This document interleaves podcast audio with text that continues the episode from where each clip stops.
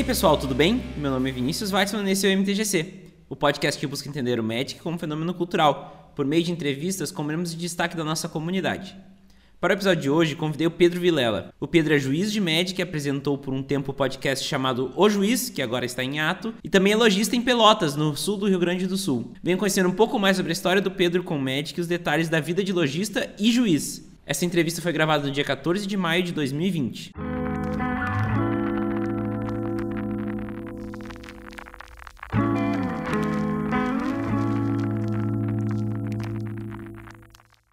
É importante pontuar que, nesse momento, todos nós precisamos ficar em casa.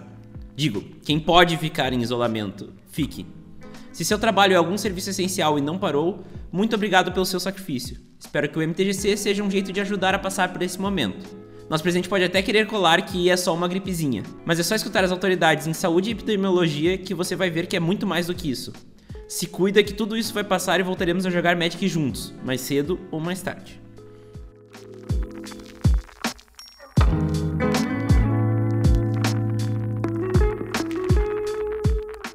A quarta temporada do MTGC é patrocinada pela Burmana. Você já usou a ferramenta de cadastro de decks da Burmana? A ferramenta está reformulada e ainda melhor para usar, seja para cadastrar seu deck ou para procurar um deck novo. E para mostrar isso, resolvi fazer algo que muita gente me pede há anos. Comecei a listar meus decks de Commander lá. Eu tenho 26 decks de Commander e já listei dois por lá, a Derev e a Tatiova. Fica ligado na Burmana que eu vou ir cadastrando os demais ao longo do tempo. Quer ver a lista da minha Derev? É só ir em bit.ly barra mtgc, tudo minúsculo, que você será redirecionado automaticamente à decklist do meu Commander mais antigo e mais querido. Não perca tempo, acesse www.burmana.com e saiba mais. Siga o MTGC nas mídias sociais para não perder nenhuma atualização do que tem acontecido por trás do microfone. No Facebook e no Instagram é arroba. No Twitter são dois perfis. O arroba que avisa quando tem episódio novo, enquanto o meu pessoal, arroba Vini Weitzman, é para discussões sobre assuntos relevantes do Magic e outras coisas também. Um outro jeito muito legal de interagir com o MTGC é mandando um e-mail com feedbacks, dicas de episódios ou apenas a forma como você escuta o MTGC.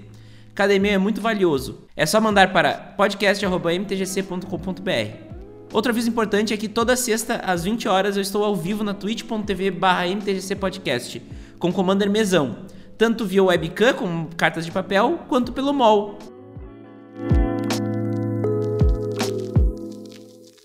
Gosta do MTGC e quer ajudar o projeto a se manter vivo? Agora você tem uma ótima opção para fazer isso. Você pode dar valores a partir de um real no Padrinho ou no PicPay do MTGC. É só acessar www.padrim.com.br/mtgc ou pesquisar por MTGC Podcast no PicPay e doar o valor que você achar que o MTGC merece. Ainda por cima, damos retribuições exclusivas para quem apoia o projeto. Inclusive, os padrinhos da categoria Aprendiz de Usa para Cima têm seus nomes citados no MTGC. Cícero Augusto e Diego Leão Diniz, muito obrigado pelo apoio de vocês ao MTGC. Agora, fiquem com a entrevista.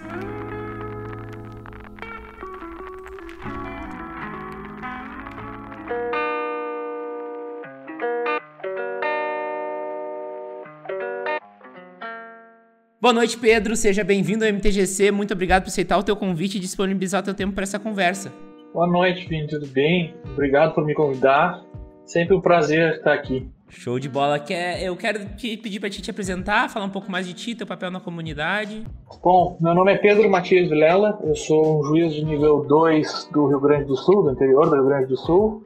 Acabo atuando como juiz praticamente pelo mundo inteiro, onde tem GP a gente já foi. Também sou lojista aqui, tem uma loja pequena, porque a, loja, a, cidade é pequena também, mas a gente vende bastante também online. Cara, eu atuo muito nos papéis de conferência também no Brasil, a gente ajudo nas, nas organizações de, de conferência no Brasil e até as nacionais, as grandes conferências que tem no país. Show de bola. E então, pra gente conhecer um pouco mais de ti também, queria saber de início onde tu se criou, de onde tu tá falando agora, qual a tua ocupação e como médico entrou na tua vida?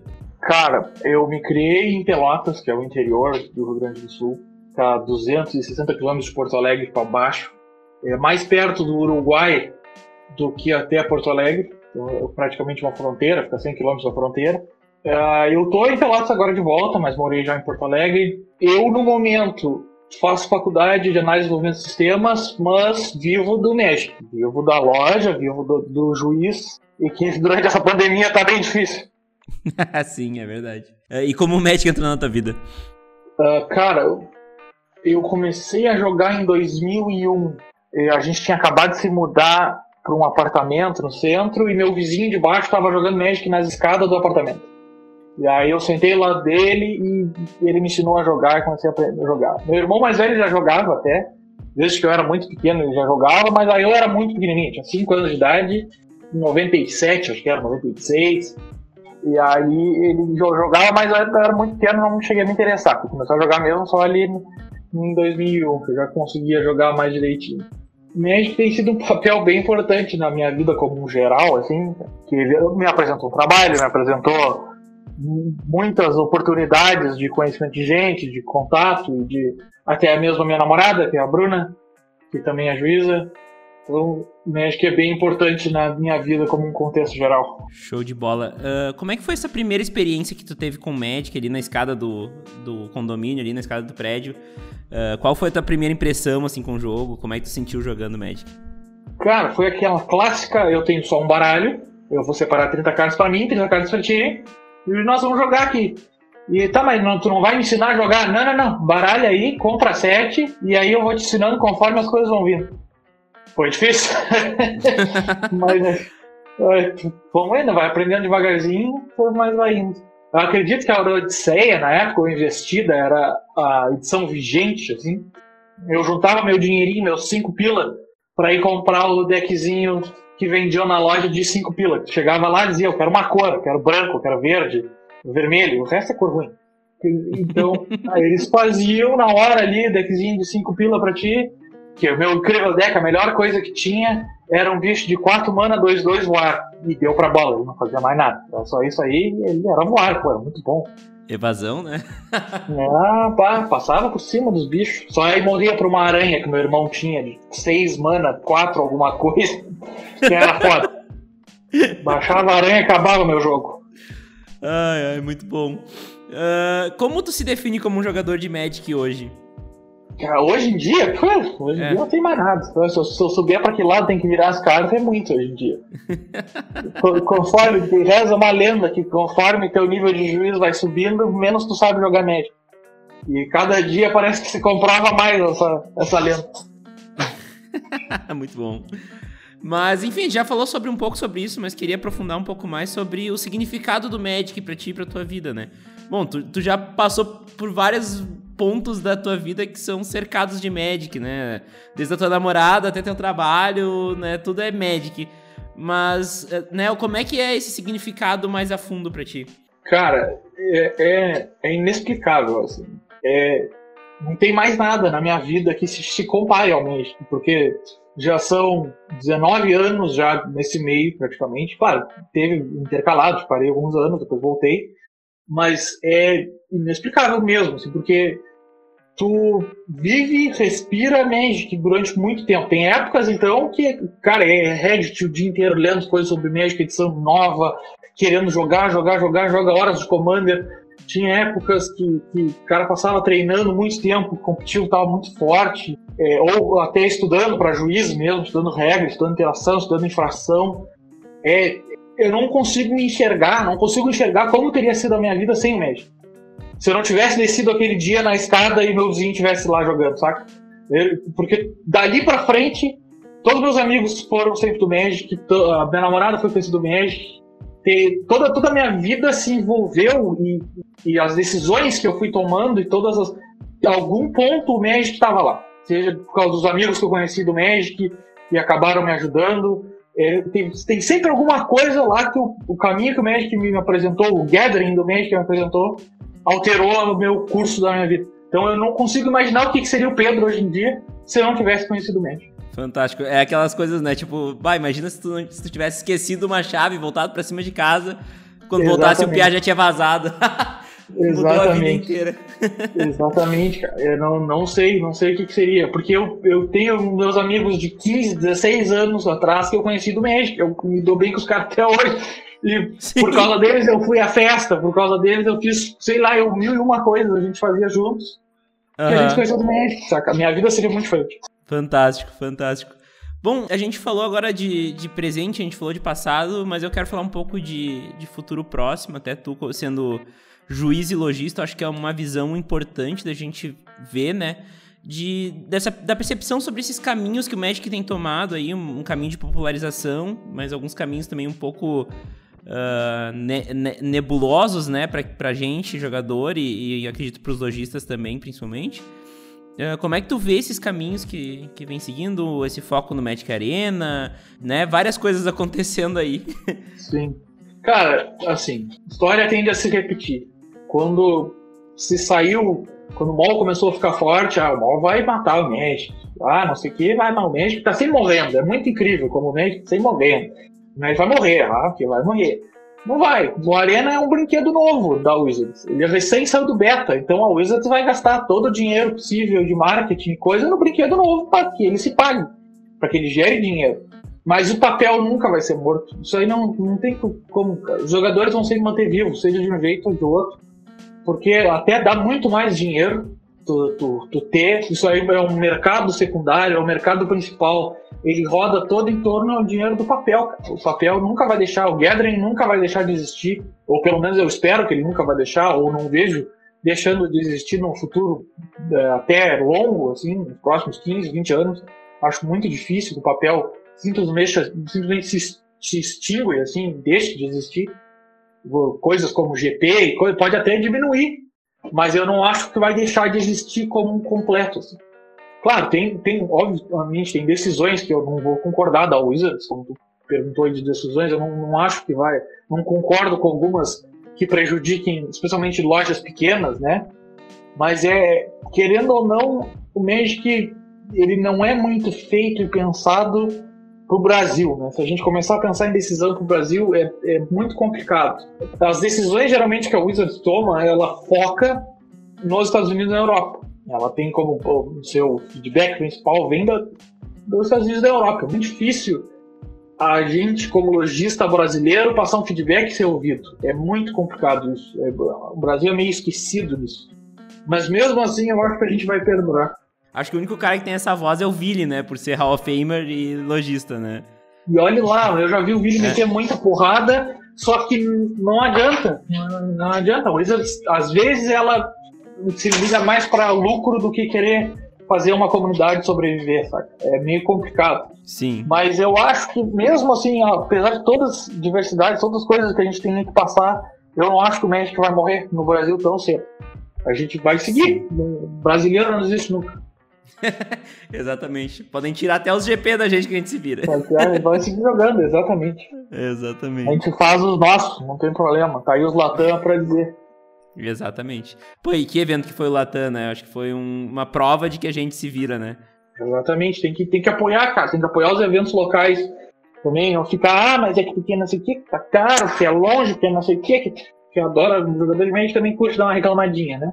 Sim, então, sim. É, ruim, tem, mas tem que apoiar, cara. O evento é, os eventos são nossos, o evento é daqui, não depende da Wizards para fazer as coisas. Essa é a melhor parte dos eventos daqui. É de não depender de outras pessoas, depender só da gente apoiar para fazer o negócio ir para frente. E não só ficar reclamando e querer tudo dado na mão. E daí tu tem vários eventos, até regionais, surgindo, né? Aqui no Grande do Sul a gente tem o Bagual, né? Que também é uma ótima, um ótimo exemplo. Lá tem o Latam, que é né, da América Latina inteira, mas é, é real, assim, tipo. Cara, tende a gente não ter mais GP, né? Então. É, eu até acho que não. O, aquele único por ano, eu acho que vai sempre rolar. Dificilmente São Paulo vai perder aquele um por ano. Uhum. Agora ter dois de novo, que nem a gente estava tendo, de coisa eu já não sei o que, que vai acontecer. Né? Porto Alegre, então, a gente nunca mais. Cara, não, não, não digo nunca mais, porque teve um depois de não sei quantos anos, acho que 18 anos, Sim. 15 anos, sei lá eu. Quantos anos? Teve dois até, né? Sim. Então, eu não, não, não digo mais nunca mais, porque a pressão para América Latina ter mais GP de novo é grande. Sim. Sim. Então é, é que tudo depende do que, que, vai acontecer, né? Porque o, o contrato da Channel Fireball acaba esse ano. Não se sabe se vão estender, se vai acabar de vez, se vai voltar a ser como era antes, tem vários PTOs pelo mundo.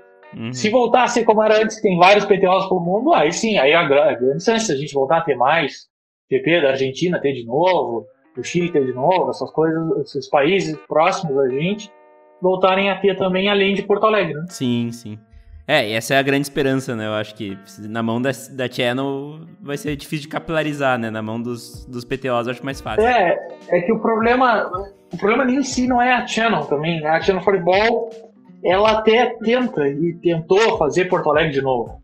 Só não deu. Chegou na hora, o Wizards cortou, por razões que só o Wizards sabe. e aí é, é complicado. Sim. Então tem que, tem que esperar e ver. Tem que ver o que, que vai acontecer no outro ano. Especialmente agora com essa pandemia, não sei o que, que, que pode se suceder num futuro próximo. Exatamente. Bom, uh, a gente falou de Gathering antes, né? A gente falou também da importância do Magic na tua vida, como o Magic se moldou a tua vida, né? Mas uh, eu acho que tudo isso representa o que o MTGC fala muito, que é o papel cultural do Magic, né? Uh, como que tu vê esse papel cultural, né? Não só daí pra ti, mas em geral, uh, que o Magic exer exerce e qual que tu acha que é o papel, o papel cultural mais importante do Magic? Cara, eu, eu acho que é uma coisa bem diferente, assim, de, de toda e qualquer outra que chegue perto. Claro, tem, tem Dio, tem Pokémon, mas nenhuma delas eu acho que se compara nem chega perto do que, que, o, do, desse, do que, que é o Magic. Assim. Porque o Magic, ele te puxa por, por outras coisas, assim, tu, tu, tu fica viciado no jogo, tu fica a fim de respirar Magic por outros motivos do que talvez outros jogos, né? Porque ele tem uma ele tem coisas muito diferentes, assim, ele tem desde até ah, um maguinho que tu tem teu deck ali que, é teu, que era teu, teu tomo de magias até o mais competitivo do, do esquema, ele tem diferente do, dos outros jogos. Assim, é um jogo mais complexo, um jogo mais difícil. Então ele puxa muito. E eu acho que ele tem uma boa importância nessa, no meio dessa cultura geek nerd que a gente tem, né?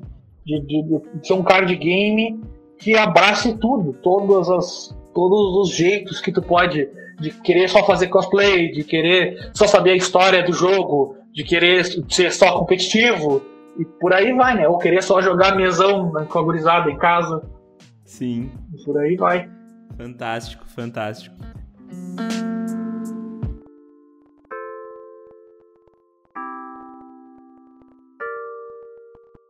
Vamos entrar aqui nos assuntos mais técnicos do jogo, no ping-pong aqui. Então, algumas perguntas rápidas e outras não tão rápidas assim. Mas eu quero começar por uma, por uma pergunta que para muitos é muito complicada, para outros é muito simples, que é qual tua cor preferida? Pá, Vermelho. Vermelho? vermelho, cara. Vermelho. Talvez o branco chegue a competir ali, mas o vermelho. Uhum. Tem que matar o inimigo. Não tem que conversar. É, se mata primeiro, conversa depois. Conta até 20 primeiro, né? É, toma, toma três aí, fica ligado, que daqui a pouco tu vai tomar mais três. Não tem problema. E com qual cor ou cores tu juntaria essa cor preferida? Branco e preto. Mardu? Mardu é, é, Mardu é o esquema. Azul, azul é pra fraco.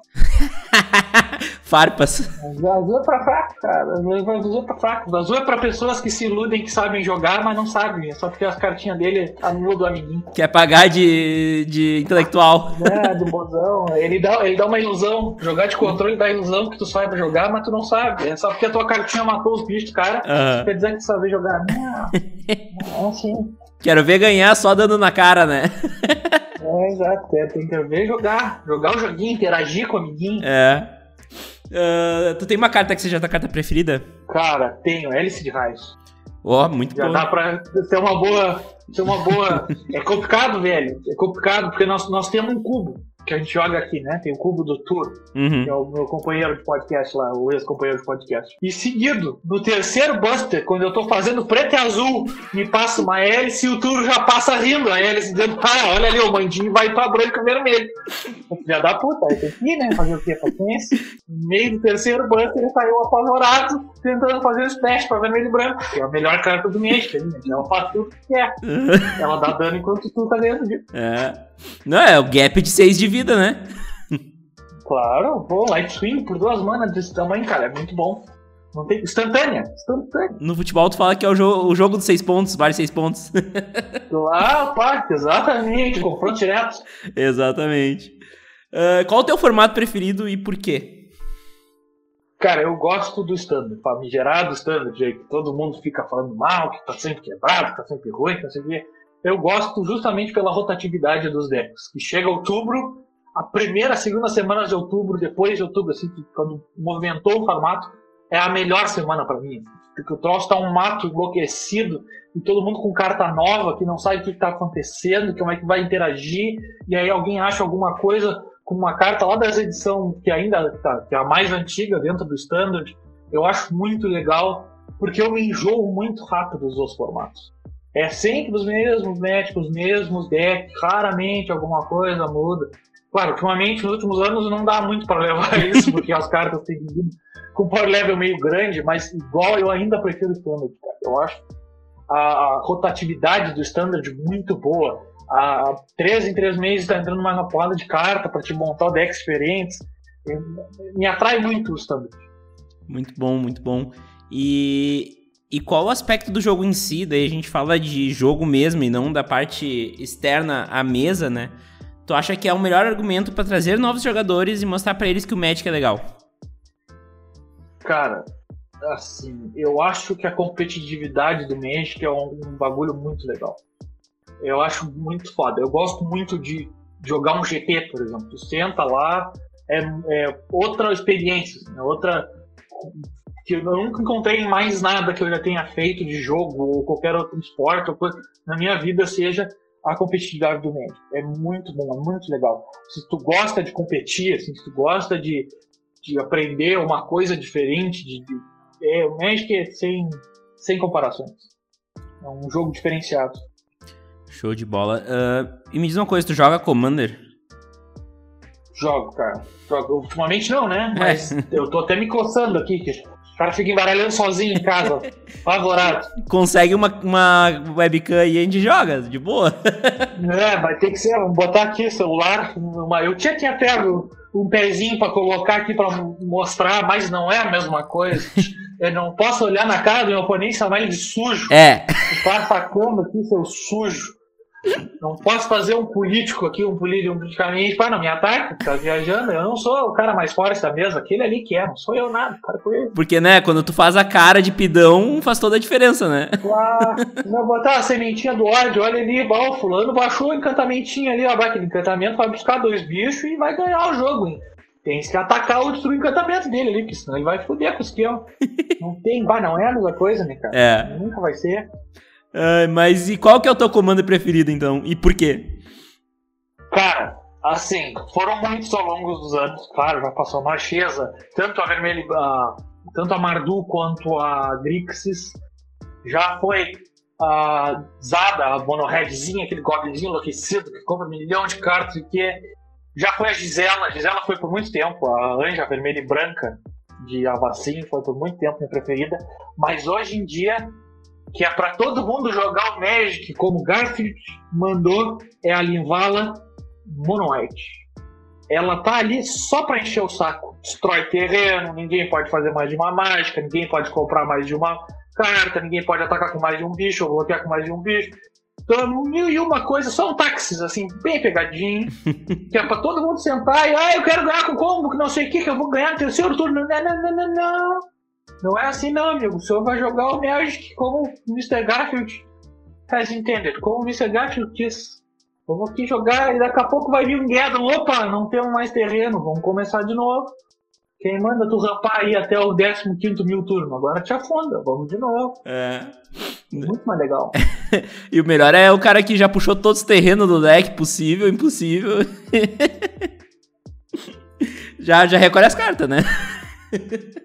Exato. Ah, tá. Qual foi o momento em game mais engraçado, divertido ou marcante que tu te recorda? Cara, em game, deixa eu ver. Cara, tem, tem várias, mas tem umas que eram, foram muito boas. E tinha um amigo meu, nós tava jogando, acho que eram umas quatro ou cinco pessoas. E aí ele fez várias e várias jogadas, porque agora vou fazer aqui, porque ali, pororó, vou te bater. E aí ele tava jogando, se eu não me engano, era do Carador que revive bicho. Uhum. Acho que era.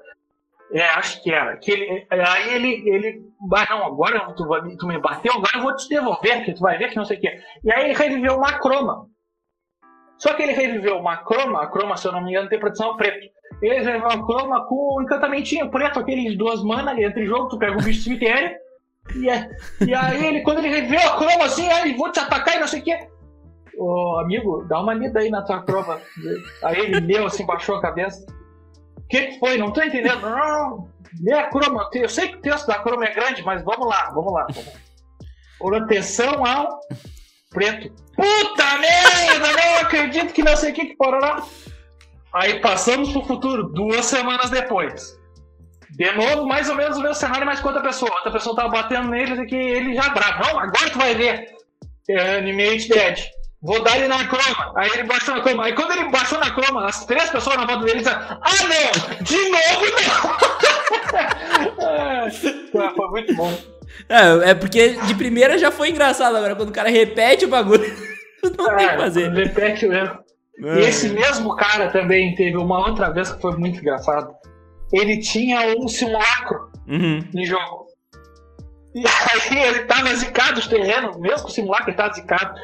E aí ele olhou pro Bernardo, amigo nosso, e o Bernardo também tinha um simulacro. E o Bernardo tava pra atacar, assim, não, vou atacar aqui, vou atacar fulano, vou atacar isso aqui.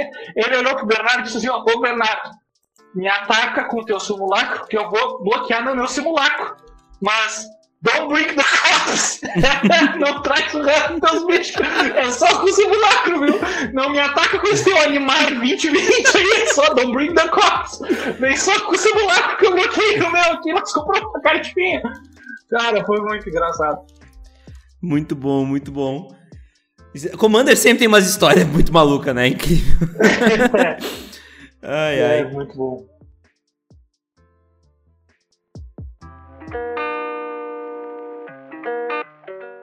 Bom, agora, Pedro, é a parte que nós vamos falar mais sobre, sobre ti, sobre as tuas experiências, tá? E, e eu quero falar sobre tanto ser juiz quanto ser lojista e até como na tua experiência como podcaster, mas Vamos começar com, com o principal. Uh, fala um pouco mais para tua carreira de juiz, como é que foi crescendo e, e, chegando no nível que tu chegou e quais foram esses desafios que tu foi enfrentando para conseguir subir e crescer na carreira de juiz.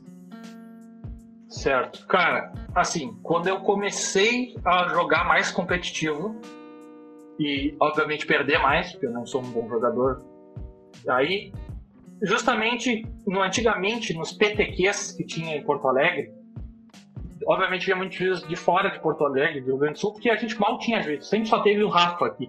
Ah, para quem não conhece, o Rafa é o pai de todos. Quando ele chegou aqui, não tinha nem mato, ele plantou o mato.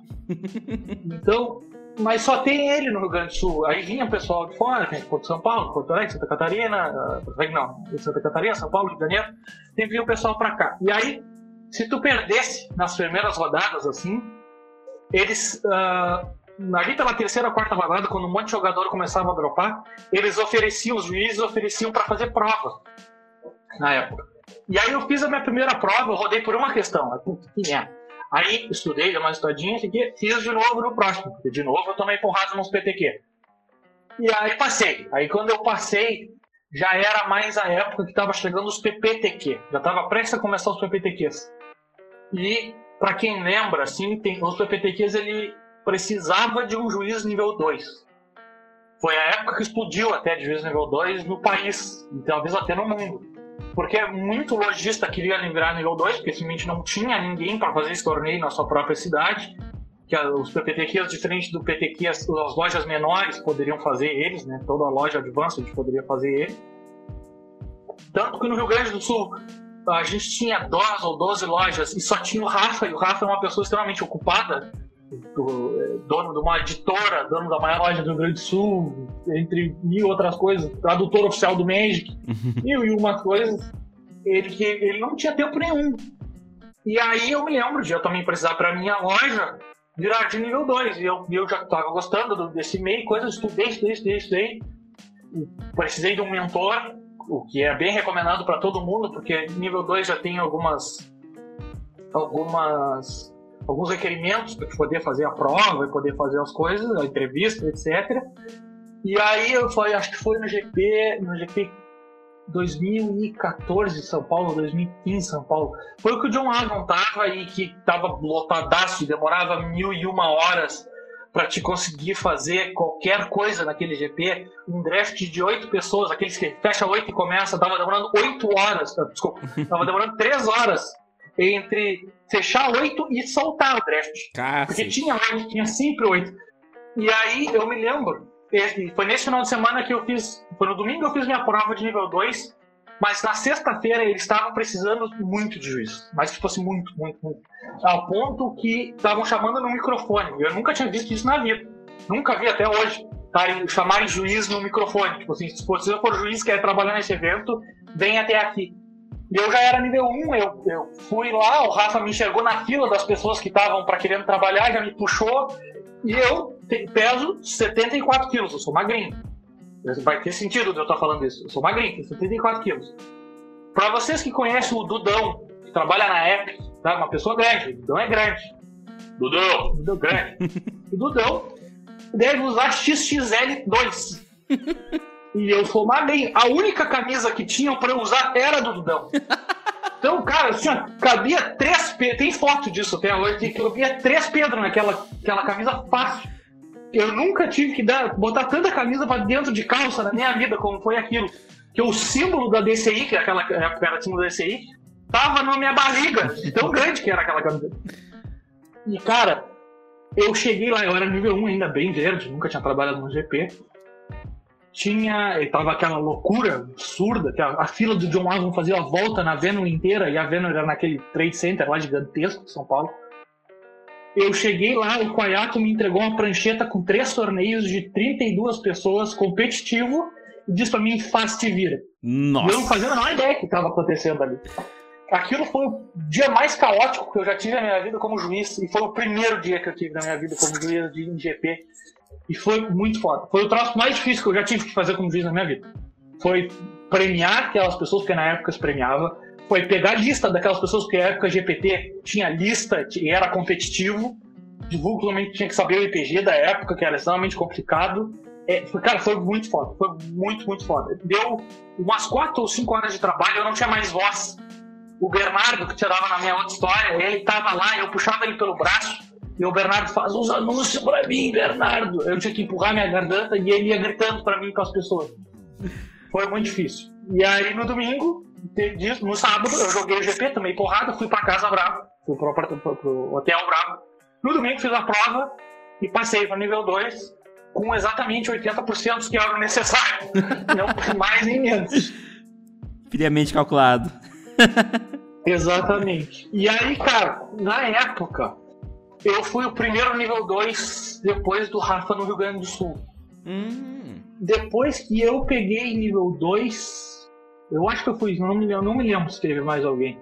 Depois que eu peguei nível 2, teve uma explosão de juízes no Rio Grande do Sul. Teve umas 8 ou 9, eu formei 8 ou 9 juízes em questão de dois meses. Uma porrada de gente, assim, porque o Rafa não conseguia aplicar prova para as pessoas, então já tava anos de gente querendo virar juiz, não conseguia. E era complicado. Eu me lembro que o Rafa, quando eu peguei nível 2, eu cheguei pro Rafa assim no domingo e disse: Rafa, peguei nível 2, você não vai precisar mais aplicar os PPTQ foi o abraço mais sincero que eu já vi o Rafa dar. eu, eu posso ter férias, obrigado. Eu, Rafa, assim, pode ficar tranquilo. E, cara, foi uma loucura. Eu tava dando 500, 600 quilômetros pra fazer um PPTQ de 14 pessoas, porque não tinha o que fazer. Foi, foi, foi louco. Foi louco. Passo Fundo, cravado 500 quilômetros. Passo Fundo? De casa até a Passo Fundo é longe Passo daqui. É, velho. É. Fui duas vezes a Passo Fundo. Pra quem não é do Rio Grande do Sul, Pedro, o, o, Pedro basicamente atravessou o estado de sul a norte, sim. De sul a norte, exatamente. É. 500 km cravadinho.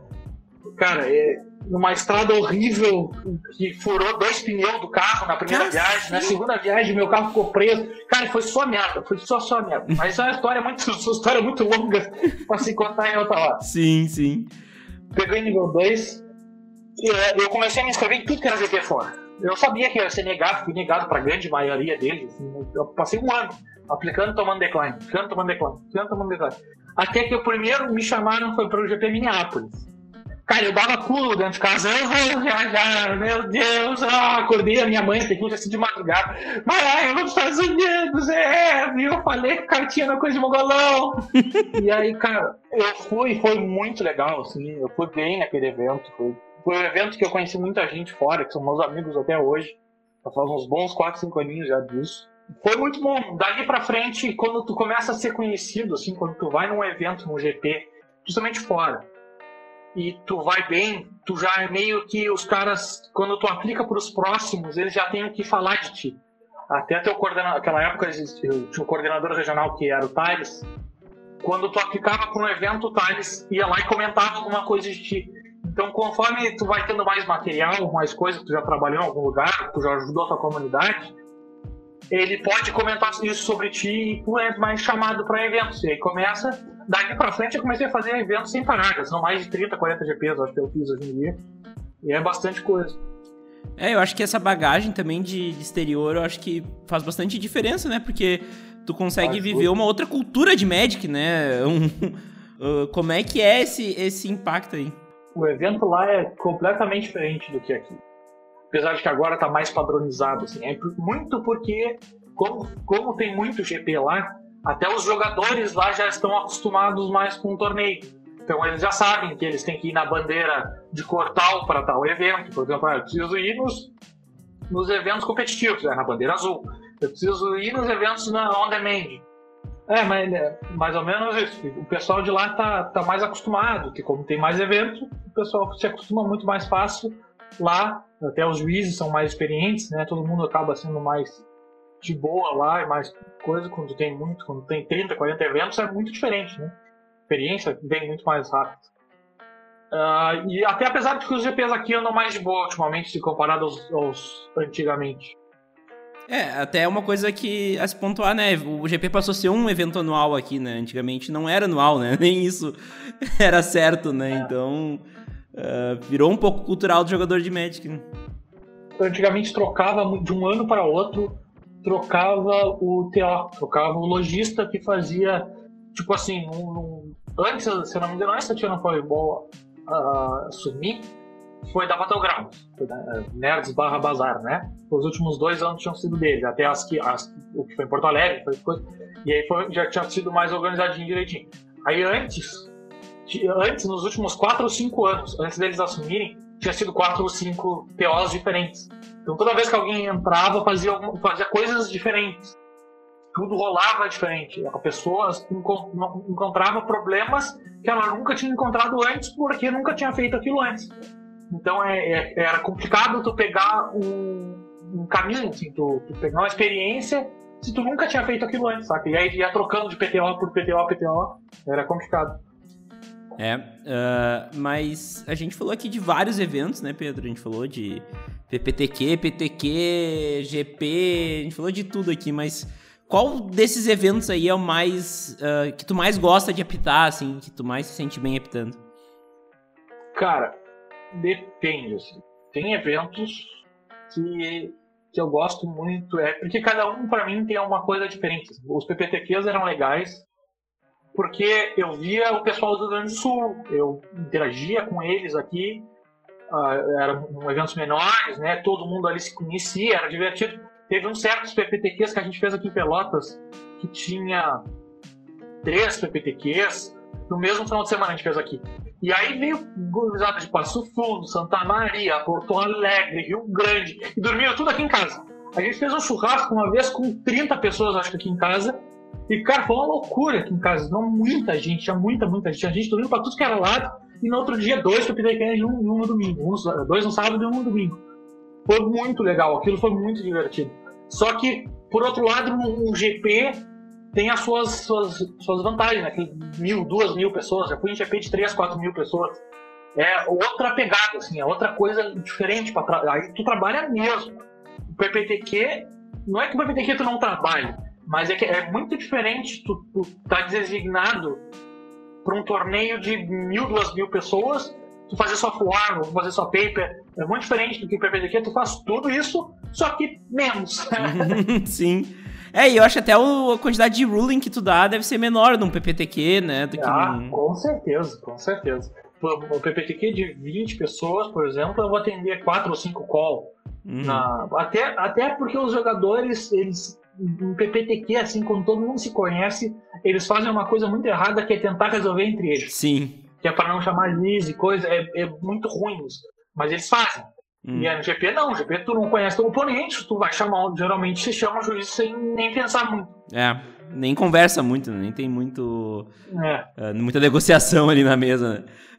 Exatamente. é, é eu, eu, noto pelo. Assim, eu nunca cheguei a, a, passar muito do, do Game Day, assim, né? Mas eu noto que. Eu joguei sempre em Porto Alegre, né? Sempre na Nerds, que eu tô do lado de Porto Alegre, né? Mas eu noto que era sempre muito na mesa, assim, daí, no... cara, tu quer que eu chame um juiz, eu chamo, de boa, mas se tu quiser resolver, vamos resolver, né, tipo, era nessa linha, assim, é. fica aí a dica, né, não é faça normal. isso.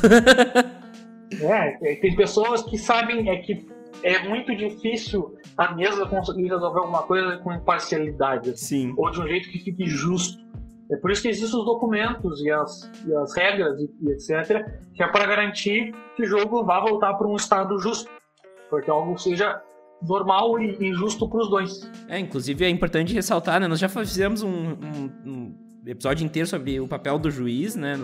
Foi na segunda temporada, não tenho certeza, mas eu deixo o link na descrição. Uh, mas é legal você ressaltar que o papel do juiz não é só dar ruling, né? Não é só dizer que a regra fala isso, então faça isso, né? O papel do juiz tem a ver até com né, apaziguar os ânimos ou né, Exato, deixar o jogo jogável. Tá ali, tá ali tu tá ali para ajudar em tudo que for necessário. Geralmente pode ser justamente jogador que está exaltado, que não está se sentindo, é, ou que está se sentindo prejudicado no que está acontecendo, até o mais básico dos erros de regra, até o mais, o mais simples das questões de regra. A prova de, de level 1, inclusive, ela já cobra que tu saiba como lidar com situações que não são de regra, né? São situações de de campeonato, né? Eu, eu fiz a, a, o teste que era tipo um treino para level 1 umas 500 vezes e nunca fiz a prova de verdade. Tem que mudar isso uma hora. É, a gente vai ter que resolver isso aí, Pedro. Tu vai, tu vai me ajudar. Quando terminar aí a pandemia, a gente resolve isso aí. Agora tá barbada. Agora pela Jade Academy Elite faz tudo online. Ah, legal. Então já fica aí a dica também para quem Só quiser. um apadrinhamento para quem quiser, né, começar a estudar e, e, e, virar juiz, depois a gente pode falar um pouquinho mais. Mas eu queria sim. Isso, tenho, ah, o nosso podcast fala as diferenças agora de como é a Judge Academy, de como era antes. A gente fez um dos últimos episódios, acho que era. O nome do episódio é O Programa Está Morto, Viva, Viva Longa, Vida Longa ao Programa. Ah, boa. Então fica aí também a indicação. Depois a gente vai no, no, nas partes finais, vamos falar disso mais. Mas eu queria um pouco de bastidor, assim, um pouco de história uh, de qual foi o ruling mais complicado e qual foi o ruling mais curioso que tu já teve que dar. O mais complicado, cara, eu acho que o mais complicado em termos de regra, vai, não em termos de. Porque já teve. Complicado, obviamente, seria algo que violência tivesse no meio, o jogador uhum. se exaltou, deu problema. Mas vamos, vamos. De, cara, eu acho que, se eu não me engano, foi um no bagual, foi um dos mais chatinhos assim que eu tive que fazer.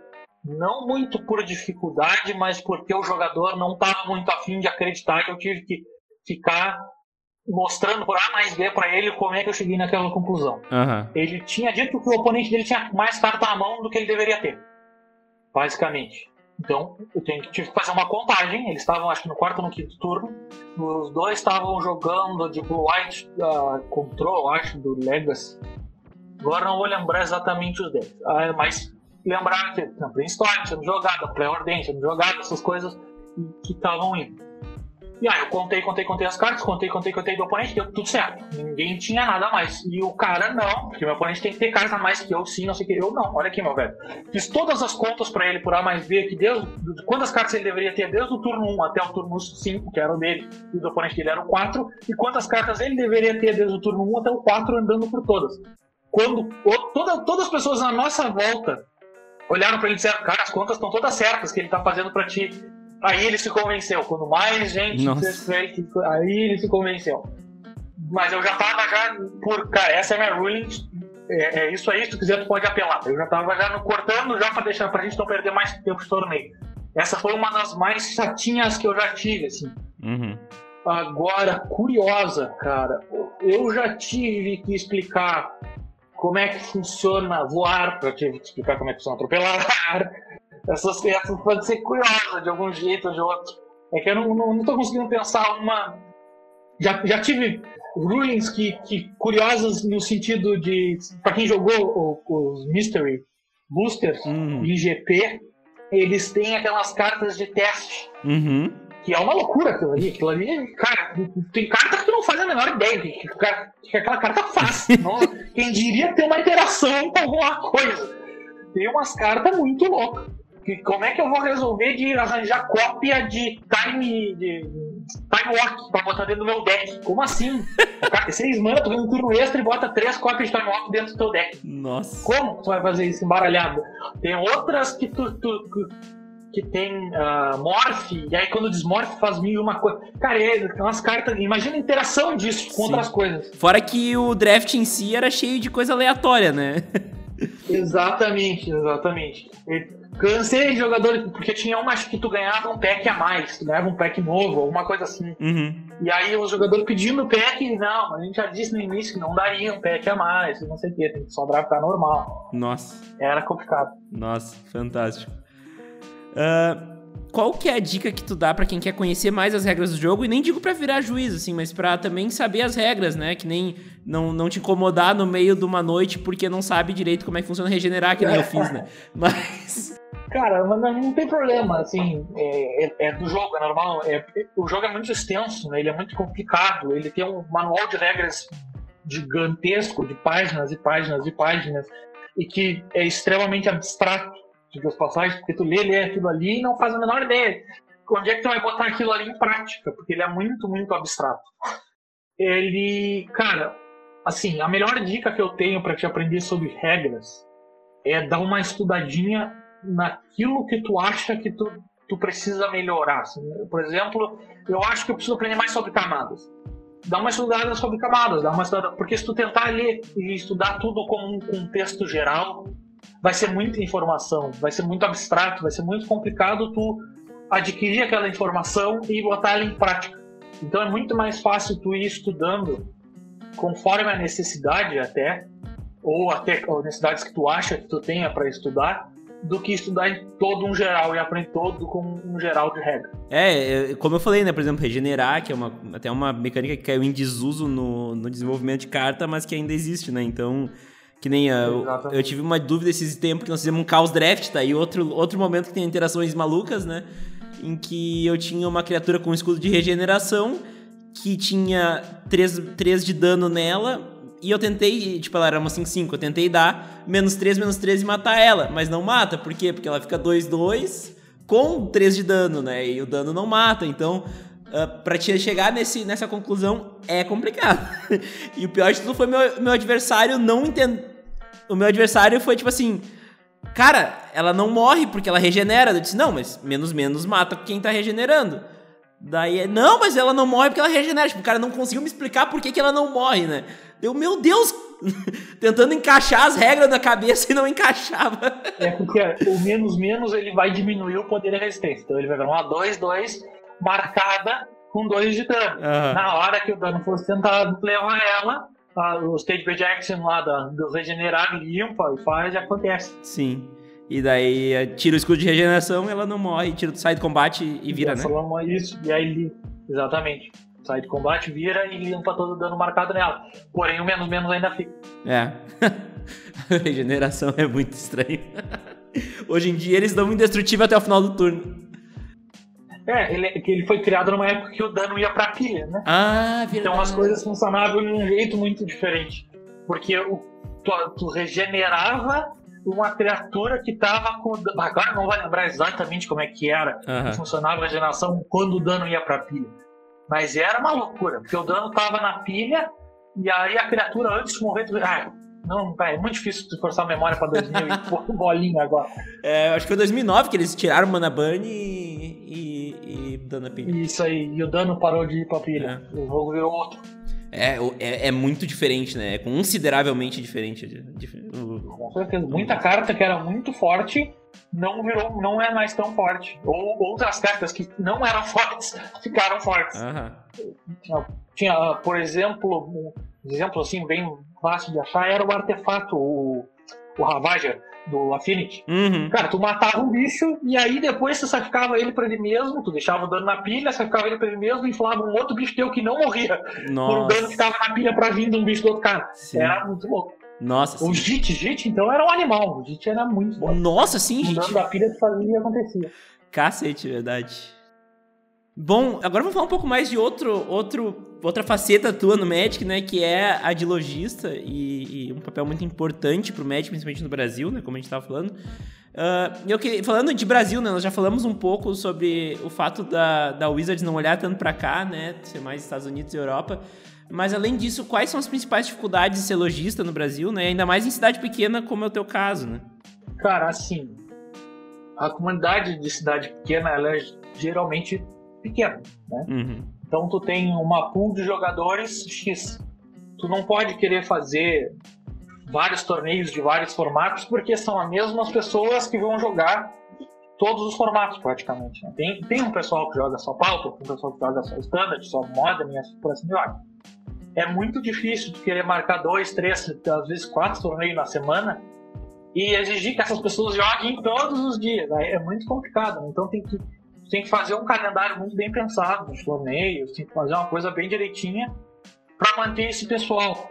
É, e, e, tentar fazer o Magic também continuar vivo, porque o Magic é um jogo bem hostil para quem está começando, né? Ele é um jogo que tu gasta muito dinheiro no início e só apanha. Depois tu continua gastando, mas apanha menos. E assim vai indo.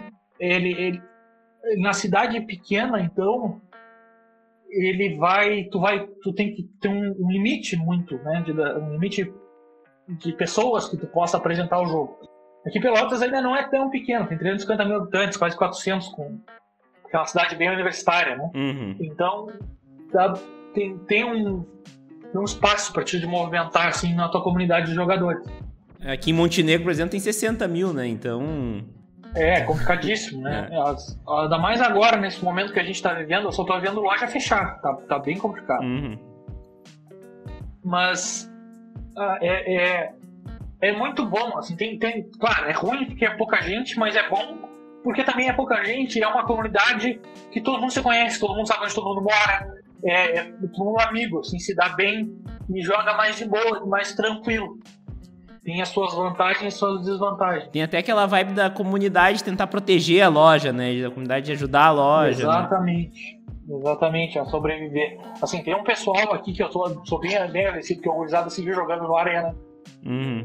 Seguiu comprando pelo, pelo site da loja, que vou fazer meu jabazinho claro. aqui. É, cúpula, é, www.cúpula de dado, T de tatu, cúpuladt.com.br. Lá a gente vende várias singlezinhas das edições mais novas, até algumas coisas mais antigas de Modern, tem bastante coisa. Uns produtos também bem legais. E a gente vende bastante pelo site o pessoal retira, tá retirando ali na, na, na porta da loja, a gente está com horário reduzido, mas os envios seguem normais. É, a bandeira, a bandeira aí tá, tá, tá amarela, né? Agora... É, eu acho que o amarelo ou é laranja, não é. tô lembrado como é que tá Pelotas. É que Pelotas ainda não teve morte, então ainda tá de boa. Para quem não sabe, aqui no Rio Grande do Sul a gente tem um sistema de bandeiras por região que, dependendo de como a região tá, a flexibilização é maior ou menor, né? Isso. É, porque tem, tem, tem honestamente tem cidades que nem, por exemplo, Passou São Lourenço do Sul, fica 30 km de Pelotas, não tem mais nenhum caso ativo de coronavírus. Tá? Todo mundo que já teve, as três pessoas que tiveram ali, uhum. já estão curadas. É uma cidade de 15 mil habitantes, 20 mil habitantes. Cara, se já tá todo mundo na cidade curado, já, tá, já, já fizeram sua quarentena, eles provavelmente vão poder retomar a vida deles bem. Uhum. Não, não, não, precisa, não tem necessidade, né? Mas tem cidades que nem Porto Alegre, tem que se cuidar sim, tem que fazer a sua quarentena sim. É, e tá em revisão constante, né? Até pela, pela universidade daí, né? Universidade de Pelotas que. É. Pelotas tem esse a mais, assim. Pelotas, se eu não me engano, já testou mais de 1.800 pessoas. Porra! O que pro país é, é um número é, relativo à quantidade de gente que mora aqui, é muito grande, porque tem a Universidade de Pelotas está fazendo um, uma pesquisa que está servindo de âmbito é, internacional, uhum. essa pesquisa da UFPEL aqui que é de, de, de saber quantas pessoas devem estar infectadas no, no, no país, no, na cidade, no estado. É. Então, é, eu, eu, eu, fico bem tranquilo com a minha cidade por isso. É, não, e, e lógico, todos os cuidados estão sendo tomados, né? Acho que é só importante a gente deixar esse parênteses aí. Máscara, lavem a mão, usem álcool gel, só saem, só saem de casa se for necessário. Não é só uma gripezinha, pelo amor de Deus. Pelo amor de Deus. Ai, ai. Mas enfim, voltando aqui ao Magic, né? Então, nós falamos aí de cidade pequena. Uh, como é que tu vê a possibilidade de capilarização do Magic para cidades menores? Lógico, passando a pandemia, né? Tudo voltando ao novo normal, então que seja, né? Uh, como é que tu vê a possibilidade de mais cidades pequenas terem o Magic funcionando, né? Cidades pequenas, digo, desde o tamanho de uma Pelotas até o tamanho de uma Montenegro, assim, né? Uh, como é que tu vê a possibilidade para isso? É, é, é, difícil, assim, é complicado, porque tu precisa alugar um lugar, tu precisa geralmente ter, às vezes, ter funcionário, ter um sócio, alguma coisa, é, é, é bem complicado, assim. Pelotas já teve inúmeras lojas aqui, inúmeras. Felizmente, a minha é a que mais sobreviveu. Até a gente existe há quase seis anos, cinco anos e meio, acho que é, se não me engano. E é a loja que mais durou na, em Pelotas. E Pelotas é uma loja pequena. É, é muito complicado, porque é um hobby. Tu não, tu não pode exigir das pessoas que joguem toda semana na, e etc. O que mais viabiliza e ajuda é justamente vender singles. Vender singles ajuda bastante as lojas menores a manter. E se justamente a tua, a tua comunidade tem essa noção de ajudar a loja local. Não ficar só comprando da internet. E, porque ah, lá é dois pila mais barato a minha cara, então eu vou comprar na internet. Ah, mas vai dar igual com frete. Ah, não, mas eu quero comprar porque lá é dois pila mais barato, eu quero ter. Não, tem que ter um pouco de sensibilidade, né? Tem que ajudar a loja local, que paga aluguel, que paga o funcionário. E que se sem ela, não vai ter onde jogar mais o Magic na tua cidade, cara. Tu não vai mais ter torneio, tu não vai ter mais aquele nem que seja o Fire Night ali para jogar com teus amigos. Tudo porque tu quis ficar comprando na internet e só reclamando e falando mal da loja e do, do set novo e que não sei o quê. Esse tipo de pensamento negativo é muito ruim para a loja. Uhum. Então, a, o que o lojista luta muito contra isso. É, é, é bem complicado. Assim. A gente está numa época que o dólar está quase 6 então isso também ah, piora muito né, o Magic em si e, e, os jogadores. Mas eu acho que tempos melhores ainda estão por vir. Tá? A gente tá, vai voltar a um tempo bom do Magic no Brasil. Tomara, tomara. Mas assim, para finalizar sobre as lojas, né? Como é que tu vê a reação dos lojistas e a tua também uh, às medidas mais recentes da Wizards? Eu sei que elas não aplicam tanto ao Brasil, né? Porque a gente não tem esse acesso, mas é como a venda pela Amazon Uh, venda direta pelo Secret Lair, né? Tipo, isso é uma coisa que não chegou ainda aqui, mas em algum momento vai chegar, né? Como é que é uh, essa visão? Olha, assim, a, Amazon e o Walmart da vida, Target, que vendem lá, Magic, lá fora, é que é inevitável lá fora. Lá é mercado aberto, né? mercado uhum. livre lá. Não tem como querer competir com os caras lá. É muito complicado. Eles têm muita grana, muita, muita, muita grana. Eles não compram eles compram o que a Channel Fireball e a Star City e mais duas dessas cada junta e olha lá. É para se não mais. Eles compram muita coisa. É um absurdo o que eles conseguem comprar. Então é muito complicado. Por sorte, a gente aqui no Brasil não vive essa realidade. A gente não tem que competir com a Amazon, a gente não tem que competir com a Walmart da vida. Isso aí a gente ainda consegue sobreviver. Já o Secret Lair, cara, o Secret Lair eu enxergo ele mais como algo comemorativo. Assim. Eu não acho que seja. Eu acho horrível não estar tá vendendo para cá, para o Brasil. Eu acho horrível não ser as WPNs então, que vendam esse tipo de produto, que é justamente um produto que poderia estar tá ajudando muito as lojas, especialmente as lojas menores nesse, nesse, nesses momentos que a gente vinha vindo até antes da pandemia. Seria algo que poderia estar ajudando muito as lojas e que a Wizard está vendendo diretamente dela. Eu acho eu, eu não gosto dessa decisão da Wizards, eu, eu, pessoalmente acho horrível, acho um tiro no pé, porque se a, a Wizards perde as lojas, ela perde praticamente o jogo, ela vai perder praticamente o jogo, o papel, o que gera muita grana para eles. Então, obviamente tem decisões deles que são boas, que ajudam, por exemplo, agora no meio da pandemia eles vão ajudar lá com X caixas de Mystery Boosters para cada WPN e tal. Isso foi uma decisão boa, achei legal deles. Mas eu pessoalmente não gosto do Secret Lair.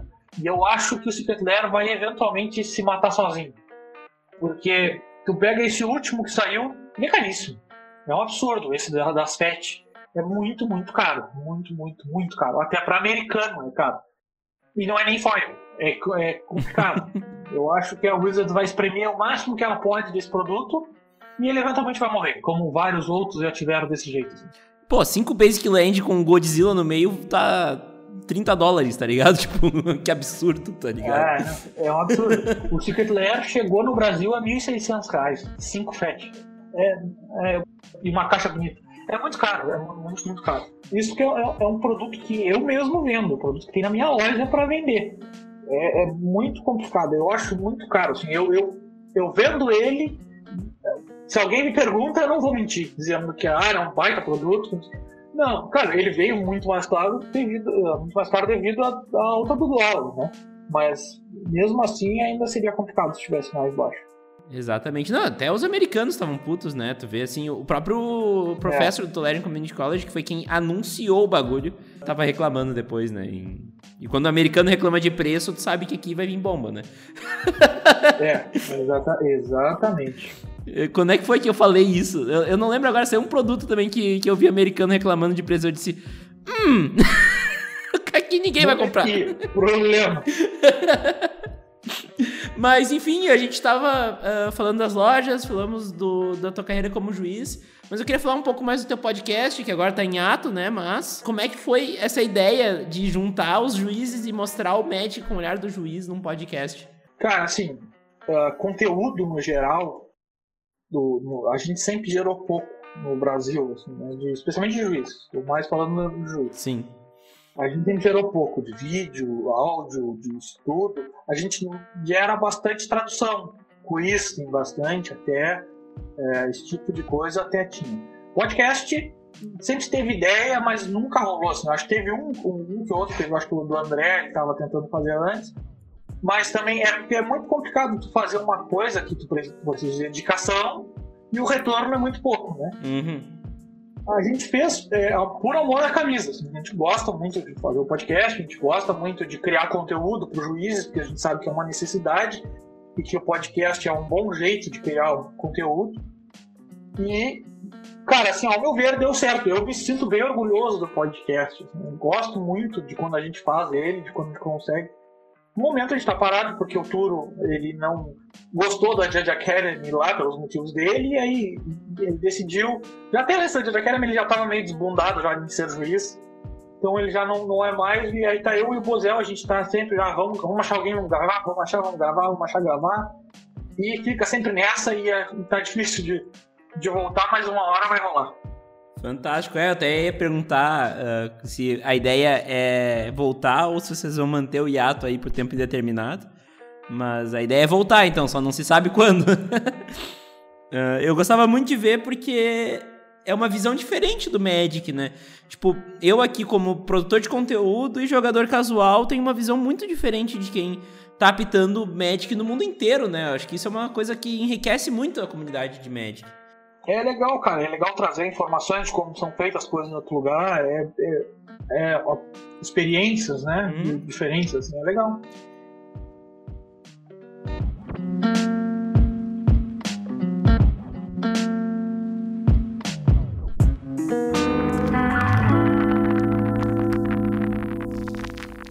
Bom, então, Pedro, chegamos ao fim do episódio. Quero te agradecer aí pelo papo, foi muito da hora, foi muito boa a conversa. Quero te deixar também a palavra para um recado final para a galera aí, uma mensagem final para a galera. E junto o Jabá também pode falar da, da cúpula, do juiz, do que tu quiser aí. A palavra é tua. Ah, não, valeu, muito obrigado por me chamar. Estou sempre à tua disposição quando tu quiser. Estamos sempre aí para ajudar o nosso jogo a prosperar e criar conteúdo e coisa. Estamos sempre juntos. Nós temos um podcast que é o Juiz Podcast. Tem, consegue nos achar pelo Facebook e até do Spotify maneiras mais fáceis são essas duas. Da loja eu já falei também, lá conta uma variada de acessórios e singles do Magic, produto selado, uma porrada de coisa lá. Às vezes eu trago até muita coisa exclusiva de fora, que é difícil de achar no Brasil. Tu vai achar lá no site, então é www.cúpuladt, de dado, tdtatu.com.br. E é isso aí. Muito obrigado, Vini, pela oportunidade. Tamo, tamo junto. Então tá, muito obrigado, Pedro, e até mais para quem fica. Até semana que vem. Falou!